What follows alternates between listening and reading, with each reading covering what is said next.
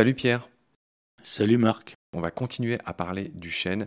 Tu rappelles dans ton livre, qui est toujours à l'intersection de la culture et tu aimes parler de biologie, tu rappelles que ben, chêne, c'est un peu notre arbre national. Hein, on n'est pas les seuls en France à l'avoir comme arbre tellement préféré pour sa robustesse, pour sa beauté, pour mille raisons. C'est l'arbre, je le rappelle, le plus commun des forêts françaises. Tu expliques qu'il y a 450 espèces de chênes. Il y a beaucoup d'hybrides, on le sait peu, mais il y a 150 hybrides en plus des 450. Et tu évoques une dichotomie simple, c'est-à-dire une division en deux grands groupes, les chênes à feuilles persistantes et les chênes à feuilles caduques, c'est-à-dire qui les perdent. Donne-nous des exemples de chaque. Oui, alors les chênes à feuilles persistantes, euh, il y en a un qui est euh, presque tautologique, c'est le chêne vert, hein, tout simplement, il est toujours vert. Le chêne liège qui ressemble beaucoup. Ces deux-là sont surtout dans les régions méditerranéennes un peu chaudes. Oui, voilà, il faut s'y attendre, c'est l'endroit où, compte tenu du climat, euh, l'arbre n'a pas tout à fait besoin de perdre ses feuilles l'hiver. Voilà. Et puis, par contre, euh, les chênes qu'on va trouver plus au nord, évidemment, ont des feuilles caduques, et c'est principalement le chêne rouvre, dont on va parler bientôt, et le chêne pédonculé. Ces deux chênes que tu viens de dire, Pierre, sont un peu les deux chênes les plus connus, euh, finalement. Oui. Hein, le pédonculé et le rouvre de nos forêts de, feuillus. Hein. Donc c'est toujours pareil, on rappelle le nom de la famille, la famille des fagacées qui comprend le hêtre et le châtaignier. Comme on l'avait dit avec toi, c'est ces noms d'arbres avec des circonflexes, hein, chêne, hêtre, châtaignier. Et donc effectivement, tu l'as pressenti, bah, est-ce qu'on commencerait pas par parler du chêne rouvre, qu'on appelle aussi le chêne Cécile? J'aimerais que tu nous précises ce que signifient ces deux noms que tous les botanistes connaissent, mais peut-être tout le monde ne sait pas ce qu'ils signifient. Oui. Alors rouvre, donc ça vient du latin robur, c'est-à-dire que en latin, pour Pline l'Ancien par exemple, il dit robur pour chêne rouvre. C'est là qu'il explique que le chêne sur lequel les druides recherchaient le gui, c'est vraiment le chêne rouvre, le robur. Voilà. Mais robur, ça ressemble un peu à rubère, qui veut dire rouge. Et là, on fait un lien parce que là, oui, ça c'est euh, d'ailleurs une subtilité. On a dit que le chêne rouvre était à feuilles caduques, il perd ses feuilles, c'est vrai, mais il les garde un certain temps, il est dit marcescent, c'est-à-dire qu'il garde ses feuilles fanées jusqu'à l'hiver, et il a à ce moment-là une apparence rousse, on a l'impression de voir une forêt rousse, rousse, rouge, rubère, d'où rebure.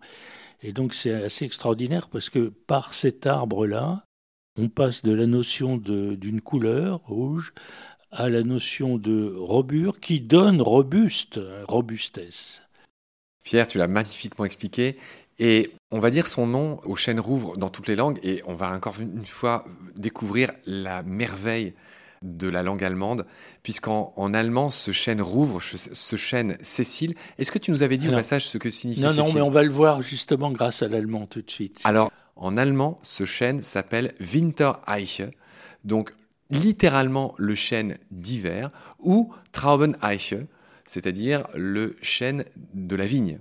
Le chêne dont les glands sont en, grappe. Oui, comme la, grappe. Comme la vigne. Voilà, comme la vigne, voilà. Alors en grappe, c'est-à-dire que les glands du chêne rouge sont attachés directement au rameau, sans pédoncule, sans euh, intermédiaire entre le rameau et le gland. Et du coup, ça constitue comme une grappe. Et c'est ce que veut dire Cécile. Cécile, ça vient du verbe latin cédere, c'est-à-dire s'asseoir, c'est-à-dire que le gland est en quelque sorte assis sur le rameau directement. Qu'est-ce que c'est qu'une session? Quand on est en session, quand le Parlement est en session, c'est que les gens sont assis et suivent une session. Donc Cécile veut dire directement rattaché au rameau. Et on dit chêne Cécile, ça se dit aussi en anglais d'ailleurs, on dit, euh, Sicile Oak. Sicile Oak pour ce chêne rouge, dont ce sont les glands qui sont attachés au rameau. Les feuilles, elles, par contre, de ce chêne ont un pétiole, ont un petit pétiole. Donc les feuilles ne sont pas sessiles. Un pétiole, c'est un petit, un petit segment. Hein, c'est un petit segment qu'on peut appeler pédoncule dans d'autres cas, etc. Voilà. Et donc voilà ces noms chêne rouvre, euh, chêne Cécile et qui en allemand correspondent à Traubeneiche. Alors ici, il y a une chose à dire encore, c'est que Roble, on a vu précédemment que l'espagnol a eu comme usage de prendre le mot roble, c'est-à-dire robure, pour tous les chênes. Oui, mais alors du coup, comment l'espagnol va-t-il dire chêne rouvre? C'est embarrassant puisqu'il a déjà robleu. Eh bien, il le dit avec un adjectif qui est robleu albar, c'est-à-dire blanc. Blanc à cause de la pubescence, de la blancheur des petites feuilles euh, qui apparaissent. Donc le chêne rouvre en espagnol, c'est robleu albar. Alors, tu vas me faire le plaisir, cher Pierre, de dire roble, comme, il se doit en espagnol. je compte sur toi hein, pour l'espagnol. C'est fait. Je dis juste l'orthographe, c'est tout. C'est fait. Et, alors l'italien, lui, dit rovere, hein, au passage. On l'a pas dit, mais rovere, c'est directement robure. Ça, c'est vu. Donc on a, on a dit beaucoup de choses sur le chêne rouvre. Il le fallait, hein, c'est un de nos chèvres. Ah, c'est bah, le, le, chêne, le chêne des forêts. Hein, c'est le chêne des forêts. Le chêne un peu typique, on a envie de dire, en tout cas, de nos régions bah, de grandes forêts euh, dans le nord, en tout cas. C'est le chêne, d'ailleurs, de la fabrication hein, des meubles et tout ça. Hein. Tu, tu, as dit que les, la nouvelle charpente de Notre-Dame serait faite en chêne rouvre. Ah oui, c'est des chênes rouvres, bien sûr. Pierre, rappelle-nous, tu, tu, reparles encore de marcessant et de marcessible, qui sont des beaux mots. Pourquoi tu parles de ces mots? Qu'est-ce qu'ils veulent dire? Non, mais alors c'est ça, c'est cette nuance. On dit que les feuilles sont marcessantes quand...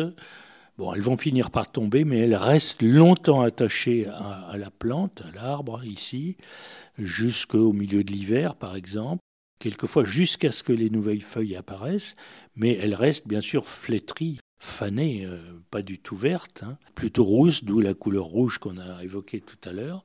Voilà. Et donc c'est un verbe latin, euh, serré, qui veut dire se flétrir, se faner. Voilà. Et ça s'emploie évidemment euh, au sens figuré. Ça s'emploie plutôt d'ailleurs au, négatif. On, on dit d'une gloire qui perdure qu'elle est immarcessible, c'est-à-dire qu'elle ne fane jamais. Ouais, un mot, un mot, on, un beau on parle rarement d'une gloire marcessible. On préfère qu'elle soit immarcessible. Celle de notre podcast Nomen est immarcessible. Oui, sûrement. Sur ces bonnes paroles, Pierre, s'achève cet épisode. J'aurai le plaisir de te retrouver très vite pour la suite. D'ici là, prends soin de toi. Salut. Salut Marc.